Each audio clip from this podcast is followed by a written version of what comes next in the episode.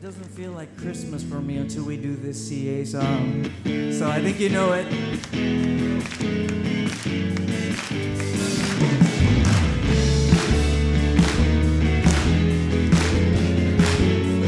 Let's sing together. Here we go. This is what Christmas means to me. I have eternal life. Yeah. This is what Christmas means to me.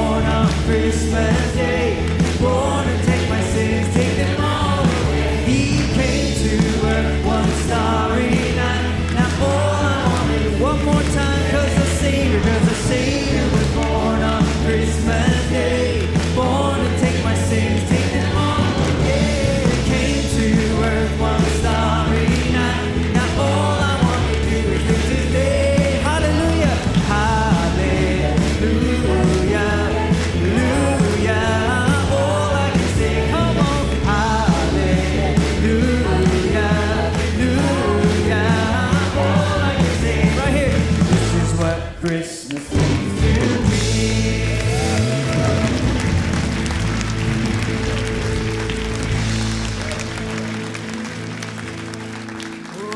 savior was born on Christmas Day. One more time. Born to take my sin, take them all away. He came to earth one starry night. Now all I wanna do is, cause the Savior, the Savior was born on Christmas Day.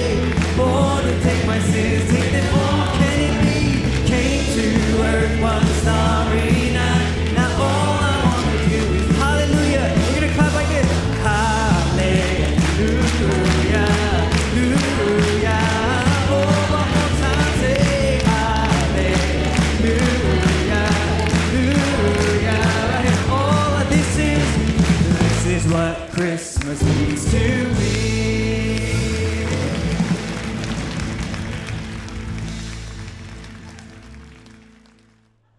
Well, good morning, Christian Assembly. My name is Jill. I'm one of the community life pastors here. It's great to be with you this morning.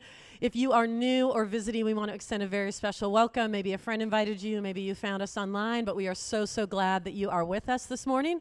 We have a new people's table in the lobby with a free welcome gift, and we also have a connection card in your seat backs. You can fill that out as a way of letting us know that you're new and drop that in the offering bags when they come around in just a moment. And one of our pastors would love to follow up with you. And we also want to welcome anyone who's joining us online this weekend. Well, I have a few announcements for us today. First, you guys, we are already planning and getting excited for our upcoming Christmas candlelight celebration services. We'll have services happening on Saturday, December 23rd, as well as Sunday, December 24th. Services will meet here in our South Sanctuary as well as across the street in our North Sanctuary. And on both sides of the street, we will have live teaching and live worship. We also invite your kids to come and join us at Kids Church at all of those service times. We will have a special Kids Church program, so we invite kids birth through fifth grade to join us for a sweet KC Christmas. Uh, one of the things we do just to help us on the planning side of things is we have an RSVP card. If you have not yet filled one of these out, you can grab this from your seat back. This is not a ticket. This just helps us on the planning side of things. So if you haven't yet filled one out, please grab one, take a moment to fill that out. You can let us know which service time you plan to attend and how many guests might be joining you. And then you can also use that to let us know if you'd like to volunteer with our welcome or kids church teams for the weekend of Christmas. So you can drop those in the offering bag when they come around in just a moment. Ladies, one of the things we are most excited for next year in 2024 is our upcoming women's retreat happening on the weekend of March 8th through the 10th. As you know, retreats are a great way to get away from the busyness of life in Los Angeles and spend time connecting with one another, as well as just creating intentional space to connect with God. And so, ladies, we would love for you to join us. We have 400 spots available, and we already have over 200 women signed up to join us. So, if you have not yet signed up, don't wait. You can grab more information and you can register for Women's Retreat on our website. And then lastly, we want to let you know about a class that we are hosting starting in January called Perspectives. This is a 16 week discipleship program. It is rooted in God's Word and it's really geared to help believers understand the unique opportunity we have to partner with God in His global purposes. So it's going to meet for 16 weeks starting in January. The classes will be led by missional leaders with experience all over the world. It meets on Monday nights from 6:30 to 9:30 p.m. The cost is $240 and if you are age 25 or younger and a scholarship would be helpful, we do have some limited scholarships available. So to find information on any of those opportunities, you can check out your bulletin or our website. Well, now's the time in our service where we get to continue in our worship through the giving of tithes and offerings. 2 Corinthians 9:15 tells us thanks be to God for his indescribable gift. And so even as we prepare our hearts to give back to God, may we do so with hearts of gratitude, thanking God for all that he has done for us through Jesus Christ. In just a moment, we'll pass the offering bags. As always, you can give online through our Christian Assembly LA app or on our website. If you're new or visiting, please feel no obligation to give. And to our Christian Assembly church family, thank you, thank you, thank you for your ongoing giving and generosity. Would you join me as we pray together? Father God, we do thank you for all that you have done for us. Thank you for every good gift that you have put in our lives, God. Lord, thank you that even if we come in a hard season or a season of grief or loss, God, that you are still the God who is with us and that you still have good things planned and that your word promises to work all things together for good for those who love you, Jesus. God, would you be with us as we prepare to give our tithes and our offerings? Would you make us people who are generous, Lord, with the finances you've given us? And God, we also pray for our upcoming Christmas candlelight services. We pray that you would be at the center of those, that you would be glorified. And God, we pray for all those from Christian Assembly who will come, but we also pray for all those visitors and guests and new people and people who find us online or get invited. And God, we pray that you would bring people to saving faith in you through our Christmas services through this entire season, Lord. So, God, we love you. We pray all this in your great name, Jesus. Amen. The ushers can come forward. Hi, friends at Christian Assembly. I just want to take a minute to say a huge thank you to you for your generosity in helping us send the scriptures to Iranians. Uh, last week, I was at a baptism where about 60 Iranians were baptized, and it was a glorious day. And what was so interesting was to hear so many of them talk about the moment they received their first copy of the scriptures, reading the Bible, changing their lives. Just a few days before that, I heard a wonderful story of a lady who was a beautician in Iran who was in a very promiscuous lifestyle. Uh, she, uh, the pain that that brought her was very, very deep. Eventually, she got married, difficult marriage. But then she said, One of my friends had become a Christian and gave me a New Testament. She said, I took that New Testament and read it for 10 days. She gave her life to Christ. She then started reaching out to others. Her whole family have come to Christ. Her husband has become a believer. She's now being trained as a leader, but she's discipled many other people. It's just one example of so many who've been deeply impacted by the Word of God in Iran. Um, every day, the scriptures are being distributed people are coming to know Jesus. That Jesus is becoming the conversation all over the country, and it's partly because the Word of God is getting into the hands of people. And uh, we're so thankful to you for your support, for your uh, prayers. And uh, as we come towards the end of this year, we just uh, just pray for those who've got uh, this passion and this determination to get the Word of God out to hungry hearts in Iran. God bless you and thank you once again.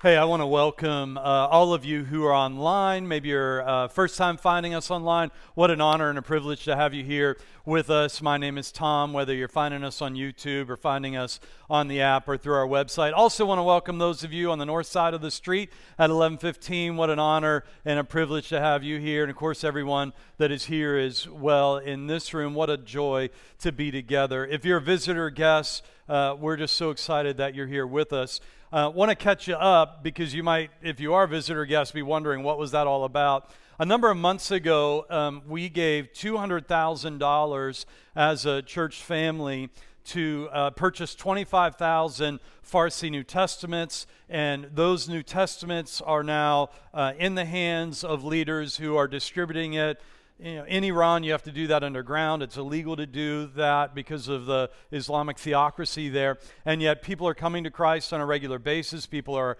asking for copies of the scripture. And so, we're helping provide that. Really, you, you all are doing that. And I want to thank you for that. People are coming to Christ. Yes, we can applaud God's good work people are coming to Christ, and uh, and you know you you might just kind of see headlines about Iran, but when you see a headline about Iran, I want you to remember that in Tehran there are people that are sharing the gospel. Churches are being planted. Home churches are happening. I've met some of the leaders. I've I've been with them. I've even trained some of them, um, and just want to encourage you. You are making a difference. Also, want to let you know a little kind of maybe preview update. I met um, Monday evening with our CA Council, and we set the 2024 uh, Christian Assembly budget. And as part of that, um, our management team proposed five different kingdom projects that are above and beyond our normal blue bucket giving and all that's happening. And I just want you to know how excited I am about that. Um, I'll tell you more about it on December 23rd and 24th. But what I'll tell you now is that the five projects um, combined together totaled an additional $1.15 million on top of what our Blue Bucket giving is. And those five projects are going to impact people who are experiencing homelessness right here in LA. They're going to impact uh, students in California and kids in California so that they can hear the gospel. They're going to impact university students on the other side of the world and in Ethiopia. Um, and clean water projects are going to be happening. And the one other one I want to tell you about is that just one of the projects is the largest project we have ever done, not in terms of money, but in terms of scope and reach and impact. One project that I'll announce on December 23rd and 24th is going to impact 55.2 million people over three days. It's going to impact people from literally every single planet on Earth. And we're going to do this for every single planet on Earth. I messed that up last night, too every single country on planet Earth. Yay! Let me just tell you, when you say a lot of words for a living, it's hard to get them all right. So, but it's going to impact people from every single country on planet Earth. And I don't want you to miss this. We're going to be able to do this for less than one penny per person jaw dropping. I, I, it's amazing that we're getting to be part of the Great Commission in this way. So that's all I'll tell you about that. You have to come on December 23rd and 24th to learn about that, and uh, it will be great. Well, church, I do. I want you to know how much I love you. Those of you that are online, I pray for you every single day. Those of you on the north side of the street, those of you here, I pray for you every single day. Every single day, I carry you in my heart. Every single day, I'm asking the Lord for those of you that don't know Christ to come to know Him, those that do to grow in maturity, that you would grow in faith and hope and love, that you'd grow in unity, that God would give you fresh strength and courage, that He would heal you and He would heal your relationships, that He would deepen your connection and commitment to Jesus Christ, that you would experience all the goodness that He has for you. And uh, my wife joins me, Allison, in praying those prayers as well. And we love you, church. Well, today we kick off a three week series that I've entitled Holy Moments When God Meets Us Right Where We Are. And we're kicking off this series this weekend by asking this question How does God meet us when we're in a season of waiting? We're in this season that's called Advent, where we're waiting for the arrival of Jesus. And before Jesus came, there were thousands and, and hundreds of years, prophecies had been made in advance of Jesus arriving, and people were waiting and they were wondering, How long, O Lord? How long, O Lord? They were in a time of waiting. Waiting is not an easy thing for us to do. Can I get an amen on that? If you've ever driven in LA, you know waiting's not easy you know, people are honking at each other and cutting in. And consider something that is called the marshmallow test. And it was uh, an experiment that actually was done. I think they would outlaw this experiment today, but it was an experiment done in the late 1960s. A Stanford psychology professor would take four year olds and pull out a bag of marshmallows, not those mini marshmallows, the big, big fat Stay Puft marshmallows, and take one out, and they would set it on a plate on a table right in front of the four year old.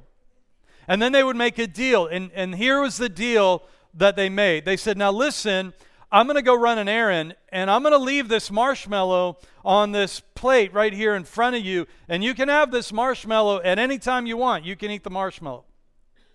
But if you don't eat it, when I get back, I'm going to give you a second marshmallow. So you'll have two marshmallows if you can wait.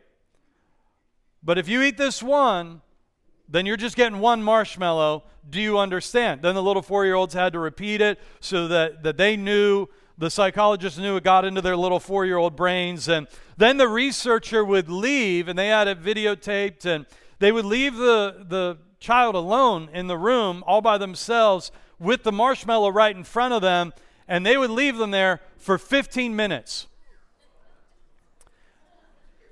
Even for, yeah, as adults, we're like, ah, a long time to be left alone with a marshmallow. But imagine if you're a four year old, you're just like, this is eternity, you know, and it was like some type of medieval torture for these little four year olds, which is why I think they'd outlaw today. And the marshmallow test strained the very souls of these four year olds. As you watch the videos, they battle between impulse and restraint, desire and self control, gratification and delay, waiting or not waiting. And some just stopped waiting and they ate the marshmallow. Some of you are like, yep, that's me. That's what I'd be doing. I would just eat. But it was interesting because others, they developed these pretty ingenious strategies to coping with the torture of waiting for this larger reward. So some simply did this, they just covered their eyes. you know, they didn't believe in object permanence. It's like, it's not there if I can't see it, right? Some, it was interesting, they talked to themselves. How many of you ever talked to yourself? Yeah, right, okay. Somebody said to me, I can't believe you talk to yourself. I was like, I can't believe you don't talk to yourself. So some talk to themselves and they have the recordings where it's like they're, they're trying to psych themselves up, like, don't eat it, don't eat it, like, wait it out, don't eat it. They're, he'll give you a second one. They're going to give you a second one. Interestingly, some began to just sing songs to distract themselves.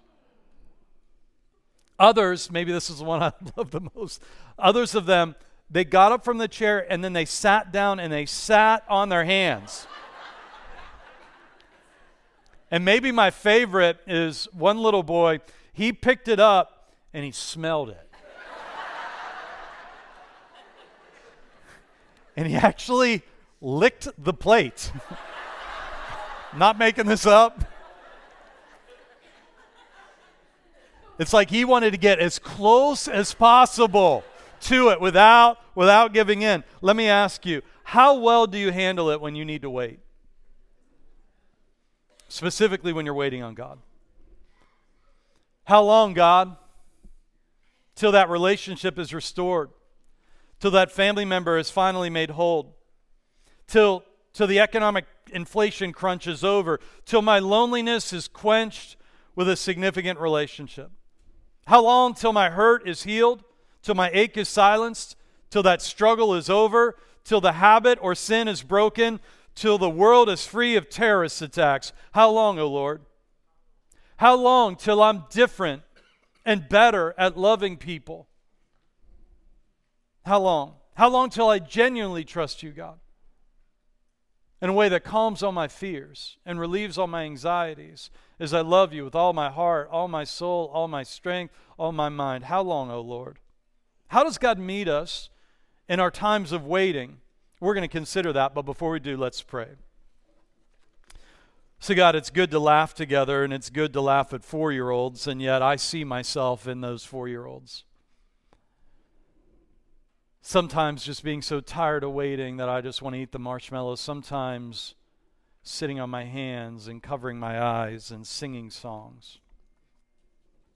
Lord, I pray as we're in this season of Advent, which means arrival or coming, that you would prepare our hearts as we as we prepare to meet you afresh this Christmas.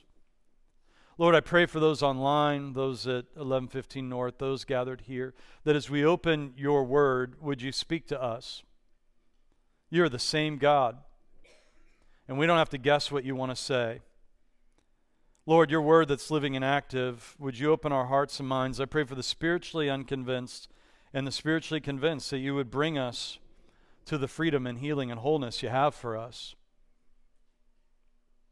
Do this today, even now, through your word, we ask in Jesus' name, amen. On your way and hopefully you got a bulletin. If you did, you can flip it open to the center section, and you'll see the teaching notes that are there. You'll also see the scriptures directly from the Bible that we'll be digging into as we go. If you want to learn how to meet God and how God meets us in our waiting, you need to look at how God meets some of the very first participants of the very first Christmas. Particularly, we're going to focus on a man named Simeon. We pick it up in Luke chapter 2, verse 25. It says this At that time, there was a man in Jerusalem named Simeon, and he was righteous and devout. Now, put a pin in that word devout. We'll come back to it and what it means. And he was eagerly waiting for the Messiah to come and rescue Israel. The Holy Spirit was upon him and had revealed to him that he would not die until he had seen the Lord's Messiah. Now, the first thing I want to draw out about how God meets us in our waiting is this is that waiting isn't just a matter of getting what we're waiting for, it's a matter of the kind of person we become in the process. If you're like me and you're waiting for something, it's like I just want to I just want to like fast forward time and get there and get what I'm waiting for. But let me ask you, who are you becoming that can only happen through the slow, long seasons of waiting? We don't actually know how long he had been waiting, but it's clear he's been waiting a while. He's near the age of death. But notice how Simeon is described here. He's described as righteous and devout. Devout in Greek, if you break down the word, it means to get hold of the good. I've mentioned this before, but number uh, months ago, I heard about an interview with an 80 year old pastor, and some youth pastors were asking him. He had been used by God to do all sorts of great stuff. And they asked him, they said, What are you most proud of looking back over your life? And this was his answer. His answer was, I'm most proud that I didn't grow cynical as I grew older. Simeon has not become cynical or jaded by all the waiting. He chose to wait well on God. And waiting well on God means that we wait without getting bitter or walking away or demanding that God give us results in our timeline and in, the ways that we would want it to unfold. And here's the thing if you learn to wait well on God, something mysterious happens. Your soul is built. You change.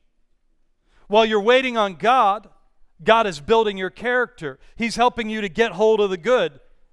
This Simeon, who had become devout, holding on to the good with God's help.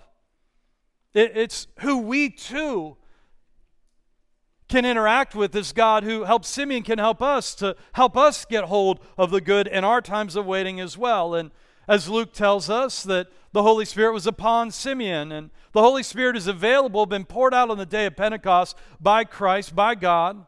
And it's available to anyone who would want to come to Jesus Christ and ask the Father to give you the good gift of the Holy Spirit. God's Spirit was with them, and that same Spirit is available to us today as we humbly draw near and seek to God in our waiting.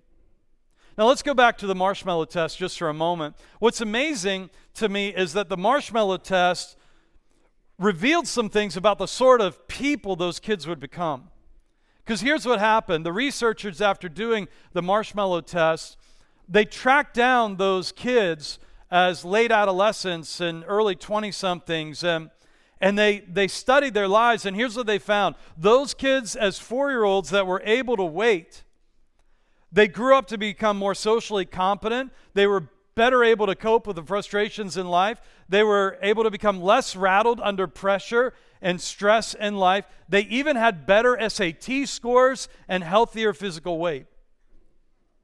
The four year olds who couldn't wait grew up to be more stubborn, more indecisive, to regress and become immobilized under pressure or stress, to be resentful about not getting enough, to have a, an attitude of entitlement, feeling like everybody owes me right now, and they were more prone to jealousy and envy, and they had higher blood pressure.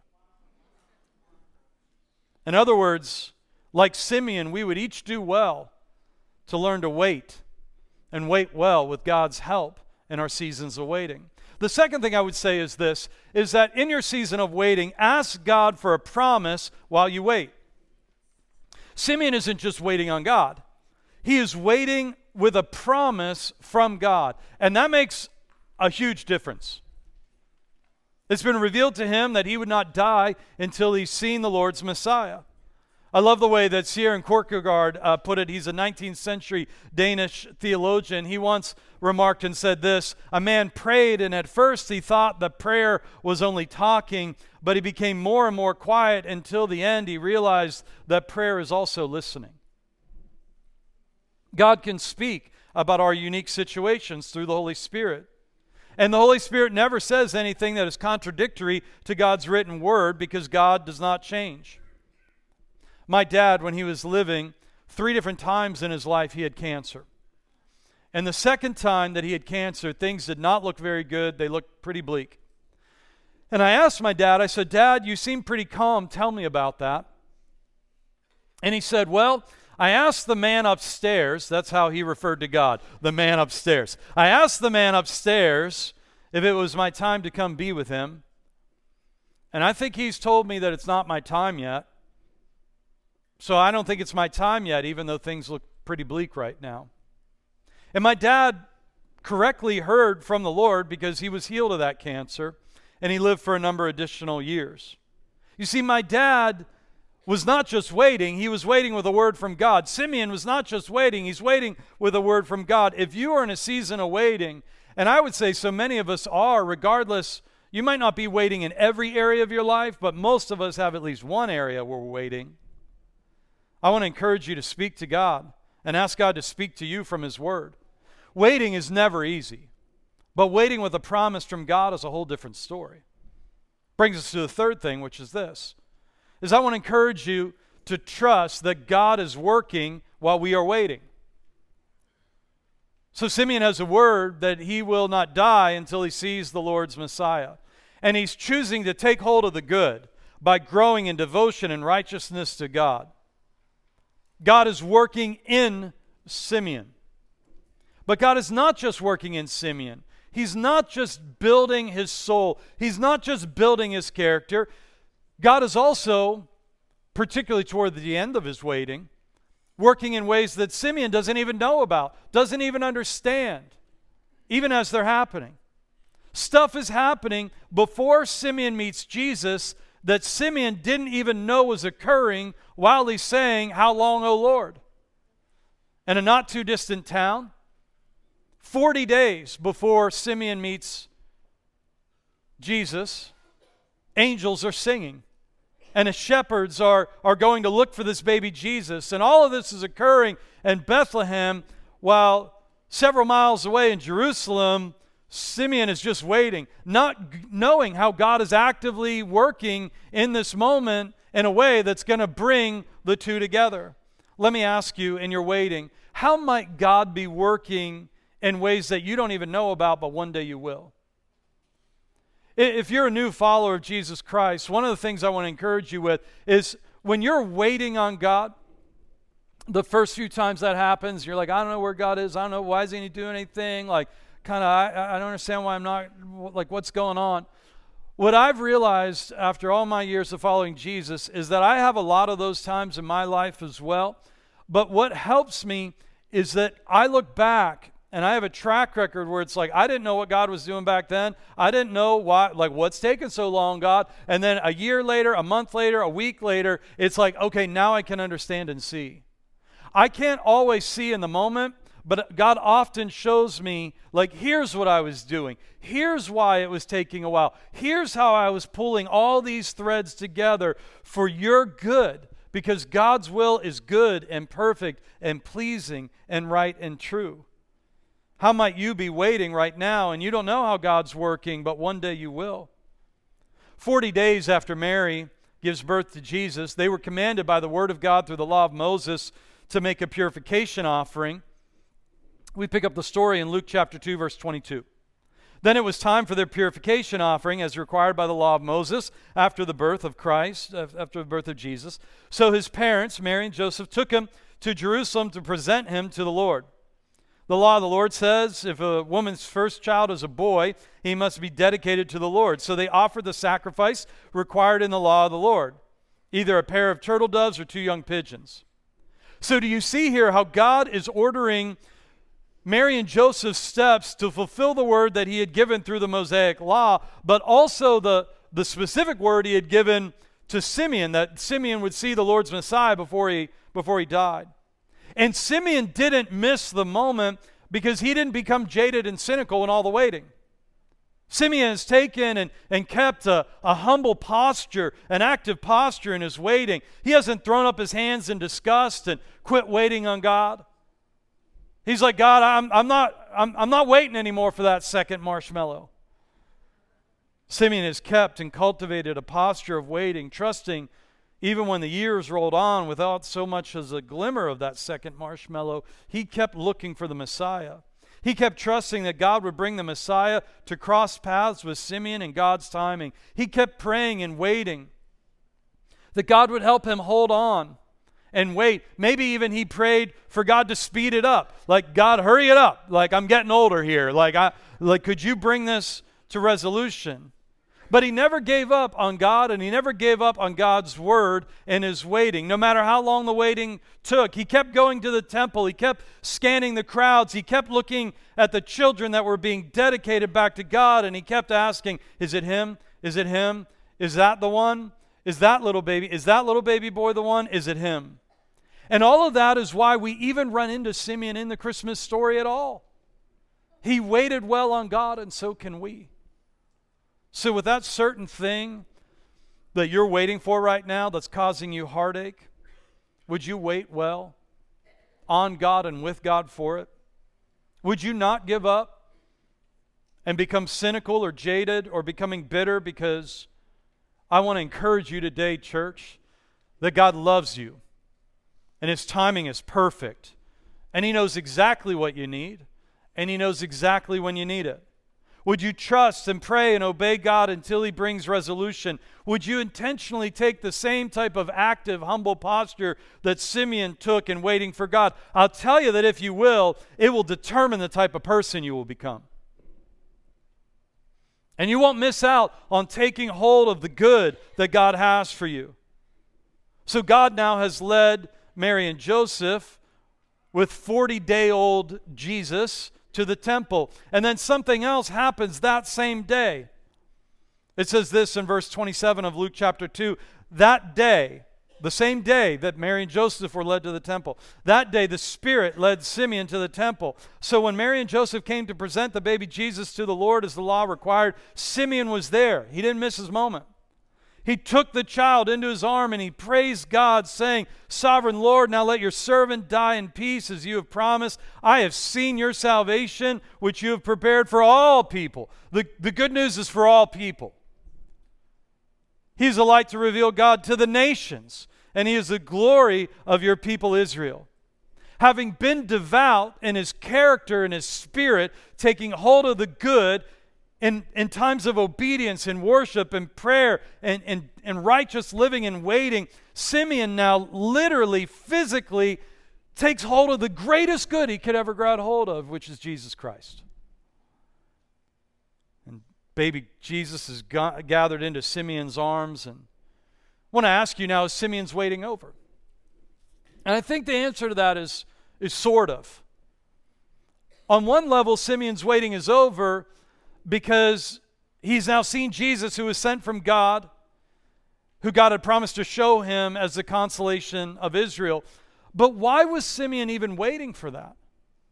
Because on a deeper level, Simeon was waiting for God to actually console and eradicate the heartache that he had between how things should be and what he was actually experiencing them to be in life in this fallen world. And we all experience that gap. Here, here's how I think it should be, and here's how it is. And Simeon was waiting for God to make everything right. Everything that had gone wrong in our, in our, from our sin, from the world's evil, from our evil, from, from our own lack of trust in God. And when Simeon sees Jesus come at Christmas, his waiting is relieved because Jesus has hit the scene. But his waiting isn't totally resolved because Jesus hasn't yet completed the work of rescuing and consoling him and the rest of Israel. So Simeon's waiting is relieved, but it's not resolved. And, and I don't want you to miss the power of whenever your waiting is relieved. Think about it this way Have you ever gotten a mosquito bite? I'm assuming you've all gotten a mosquito bite. And what do you do with a mosquito bite? Now, for those of you that are doctors, you don't have to send me the email. I know we're not supposed to scratch them. I understand. We're supposed to put anti itch cortisone cream on them and they'll resolve more quickly. But for the 99.999999999% of the rest of us, we scratch them. That's what we do. We scratch the itch while we're waiting for the, the mosquito bite to resolve. And that's a little bit what happens with us with Christ coming at Christmas. He meets us in our waiting and scratches the itch that we have in our waiting so that we can hold on by faith to God to fully resolve our waiting. We might be waiting for our loneliness to abate through a deep connection with someone, a healed connection with someone, and Christ comes at Christmas to give us a relationship with God with bonds that are so deep that they run eternal. And that serves to relieve those aches until God resolves them, which might only ho- ho- fully happen in eternity. When we experience the perfect community of God's people gathered from every tribe, tongue, and nation throughout the ages, gathered together as one. We might be waiting for a habit or a cycle of addiction or sin in our life to be broken, and we keep trying, but maybe we keep falling back, two steps forward, one step back. But Christ comes at Christmas to give us forgiveness of our sin, enabling us to have fresh strength to continue to keep working, to keep growing, to keep struggle, struggling to break that cycle. And that serves to console us in the midst of the habits and sin we wrestle with until God resolves them by power washing us in heaven in our world when He remakes us. We might be waiting for peace. A world without terrorists and bombs and conflict and war, but, but Christ comes at Christmas to give us peace with God that that forms the basis of our peace with one another relationally, and also invites and calls us to be just peacemakers in our fallen world right now as well. And that sets to relieve the ache for peace until God fully resolves it, which will only be fully resolved in eternity on the new heaven and the new earth when He irresistibly takes control to bring peace. And it's that perspective and that faith we need to take in our waiting so that we can wait well on that second marshmallow of His when He comes a second time, not as a baby in a manger, but He comes as the risen and reigning Lord to make all things right and make all things new. This is what he says in Revelation 21 5. And the one who is seated on the throne said, See, I am making all things new. Look at how Simeon rounds out this encounter with Joseph and Mary. In verse 33 of Luke 2, Jesus' parents were amazed at what had been said about him. Then Simeon blessed them and said to Mary, the baby's mother, This child is destined to cause many in Israel to fall and many others to rise. He has been sent as a sign from God, but many will oppose him, and as a result, the deepest thoughts of many hearts will be revealed, and a sword will pierce your own soul, Mary. Simeon gives them new information that they never knew and the angels fail, failed to be clear about in the initial information they received that their baby boy Jesus would be a point of contention, not universal acceptance. Jesus, Simeon says, would be a dividing point of people before God. And based how people would, re- would respond to Christ, either in faith or in rejection, their true colors with God would come shining through. And in that sense, some would rise to be with God, as Simeon indicates, while others would fall away and they would choose to separate themselves from God and His presence. Simeon's giving the, the very first hint that this baby that they're dedicating to God's t- purposes at the temple, it's not just some type of religious ritual. It's actually a prophecy that he's fully dedicated even going to the cross to die for us and to pay for our sin. At the cross, Jesus Christ would bear the poison of the itch of ours in the world. It's not the bite of a mosquito, but the bite of sin and death. And he would die there at the cross to rid us of that. Will we trust God by embracing what his Son has done to bring us to himself, who answers our waiting in his own time? Or will we trust ourselves to do it all on our own and power up and conjure up what we're waiting for that pangs us with heartache? How we will respond in our waiting determines whether we will rise to be with God Himself and eventually have our itch and our waiting resolved, or whether we will fall away and fail to find the source of the resolution, thinking we can do it on our own. And if you're thinking you can do it on your own, let me just say if we could have done it on our own, we would have done it by now. We can experience relief now by faith in Christ and what he's done at the cross and the resurrection, which he was destined for, is why he came as baby at Christmas. We can be assured even of God's final and eternal resolution because if God sent his son to die for our relief, then won't he also fully do all that he's promised in his second coming? Like Simeon, we can look to Christ in faith. We can embrace him by asking him into our life to forgive us and to lead us and to comfort us. You can rest your heart in him by faith and you're waiting because you know that he has died to give you and a relationship of acceptance with God, forgiveness from sin, freedom from guilt, and a life justified before God. That's God's relief for us now. And it's the down payment on the eternal assurance of the extent that He'll go to, to one day resolving what we're waiting for. When He gives us that second marshmallow of His that He promised, when He comes again to make all things new.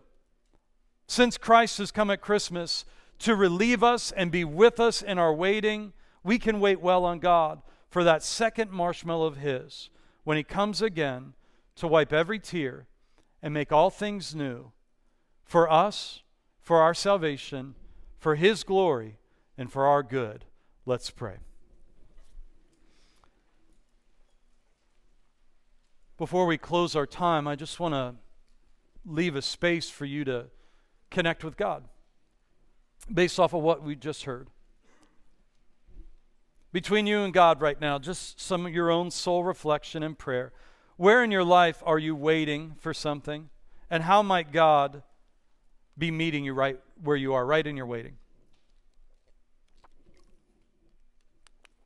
You might need to pray and say, God, I've been waiting, but I haven't asked you how you're meeting me in my waiting. Sometimes we need to ask God to show us how He's meeting us so we can participate in that. And let me ask you whether you're on the north side of the street, whether you're online, whether you're here in this room. How might God be building your soul as you wait? Remember, waiting's not just about getting what you're waiting for, it's who you're becoming while you wait. How is God forming you into the image of Christ in the midst of your waiting? That maybe you can't be formed in the image of Christ in that particular area in any other way other than waiting. And as you wait, I want to encourage you to ask God to speak to you, to give you a word while you wait, a promise, a verse to you from Scripture, or to speak to you by the power of His Holy Spirit about your unique situation. It might just be simply that you know that God's with you, that He loves you, that He's at work for your good.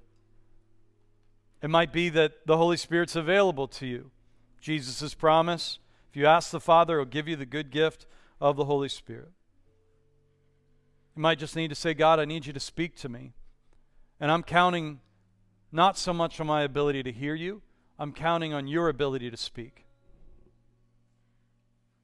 I want to encourage you, no matter where you're at, to trust God and that He's working while we are waiting. Like Simeon, who was waiting, God had already started the events of the first Christmas. Simeon didn't know about that, but 40 days later, their paths indeed would come together, just like God promised that they would.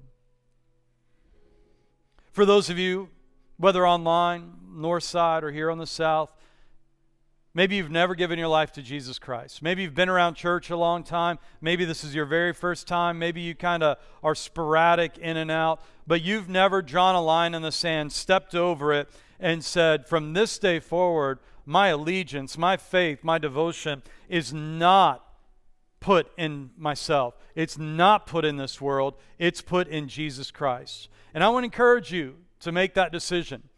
Even in this moment, you don't have to wait for a candlelight service to give your life to Christ.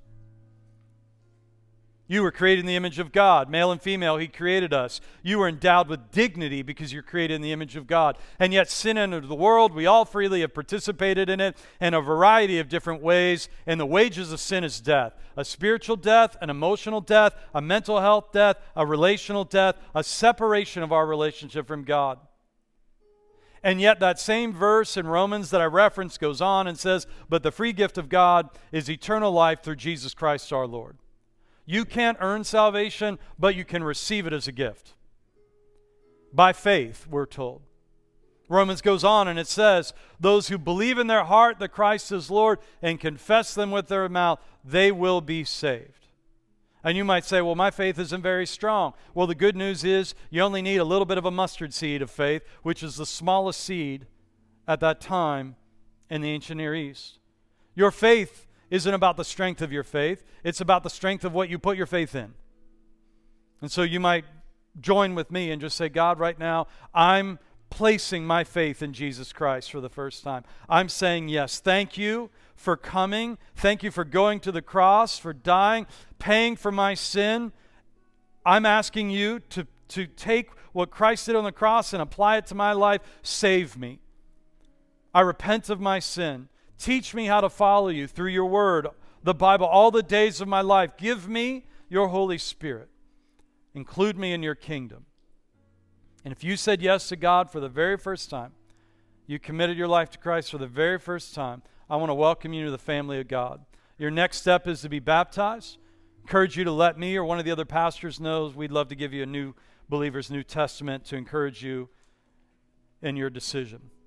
And lastly, those of you who are believers, I want to encourage you wait well on God.